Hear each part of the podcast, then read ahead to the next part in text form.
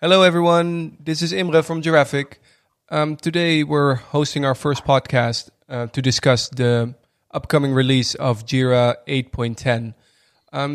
Atlassian already released some information about what kind of new functions will be coming up, and we're going to discuss that together with Martijn.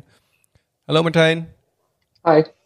Thank you for joining us. In a quick walkthrough, we're going to walk through the new functions. I'm curious to find out what is all possible within a new release, what kind of new functions we have, and for what kind of users it's useful for. So I want to walk you through with that today. So let's get it started.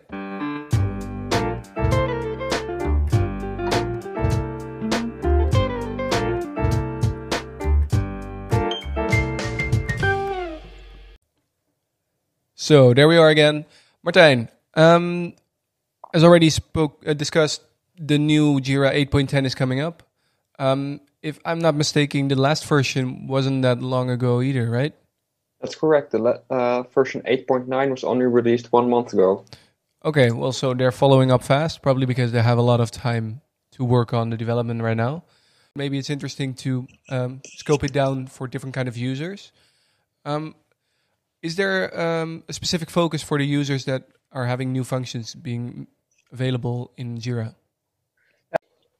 Yes, I think version 8.10 is mostly interesting to Jira administrators. Okay. Most of the functionality that's upcoming makes it easier for administrators because they have less work to do themselves. Some of the stuff is getting automated. Okay. And can you give an example of what kind of functions are coming in then? One of the big things that was happening last year was the implementation of the GDPR rules. Atlassian has been working on making it easy for administrators to anonymize user data. And in version 8.10, they have made it even easier. Because now, even in mentions like in the user history or the description of projects, they can also be anonymized. Before this version, that was not possible. Okay, great. And also, when a user was deleted, their data couldn't be anonymized anymore because the user couldn't be found, but the data was still available in comments or descriptions of tickets. Okay. In the new version, they have changed that, so even users that have already been deleted on a Jira instance can still be anonymized. So that's great news. Now administrators don't have to manually search for comments and issues where they might be mentioned. Okay. Well, that sounds like an interesting feature. Is that something that you were looking forward to as well? Yes, I mean, privacy is a big thing. It's important. So if Atlassian makes it easier to protect the privacy of your users, that's a pretty good thing. Yeah, I believe so. No, that sounds great. And you mentioned, besides the GDPR, is there also another feature that's coming up for the administrators? Yes, that's only for the data center version of Jira.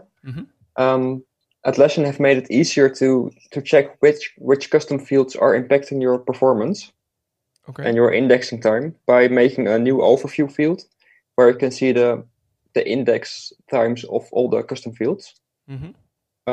Before this update, you had to check the logs yourself to check what custom fields might be impacting your performance and index time. Okay.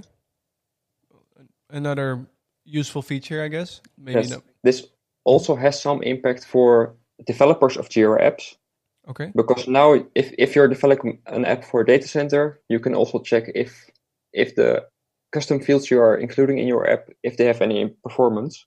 So it's easier to test your app before you release it. Okay.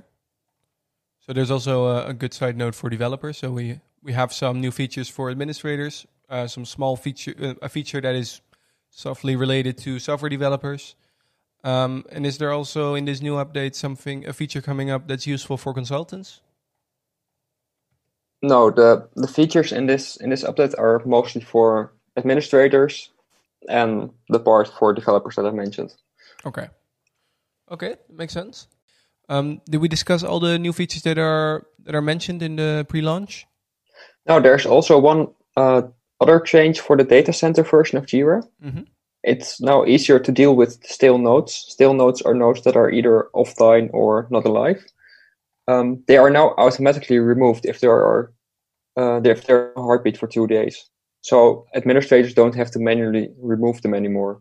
So it takes a bit of work out of their hands, which is nice. Great. Yeah. Okay, nice. Okay, interesting. So there's quite a nice list of new features that are coming up, especially with the knowing that the last release came out a month ago. So they're really trying to keep the pace and develop more and more in order to make Jira better and better. And taking on that note, do you have any idea of when 8.11 would come out? Maybe with some new features for Atlassian consultants?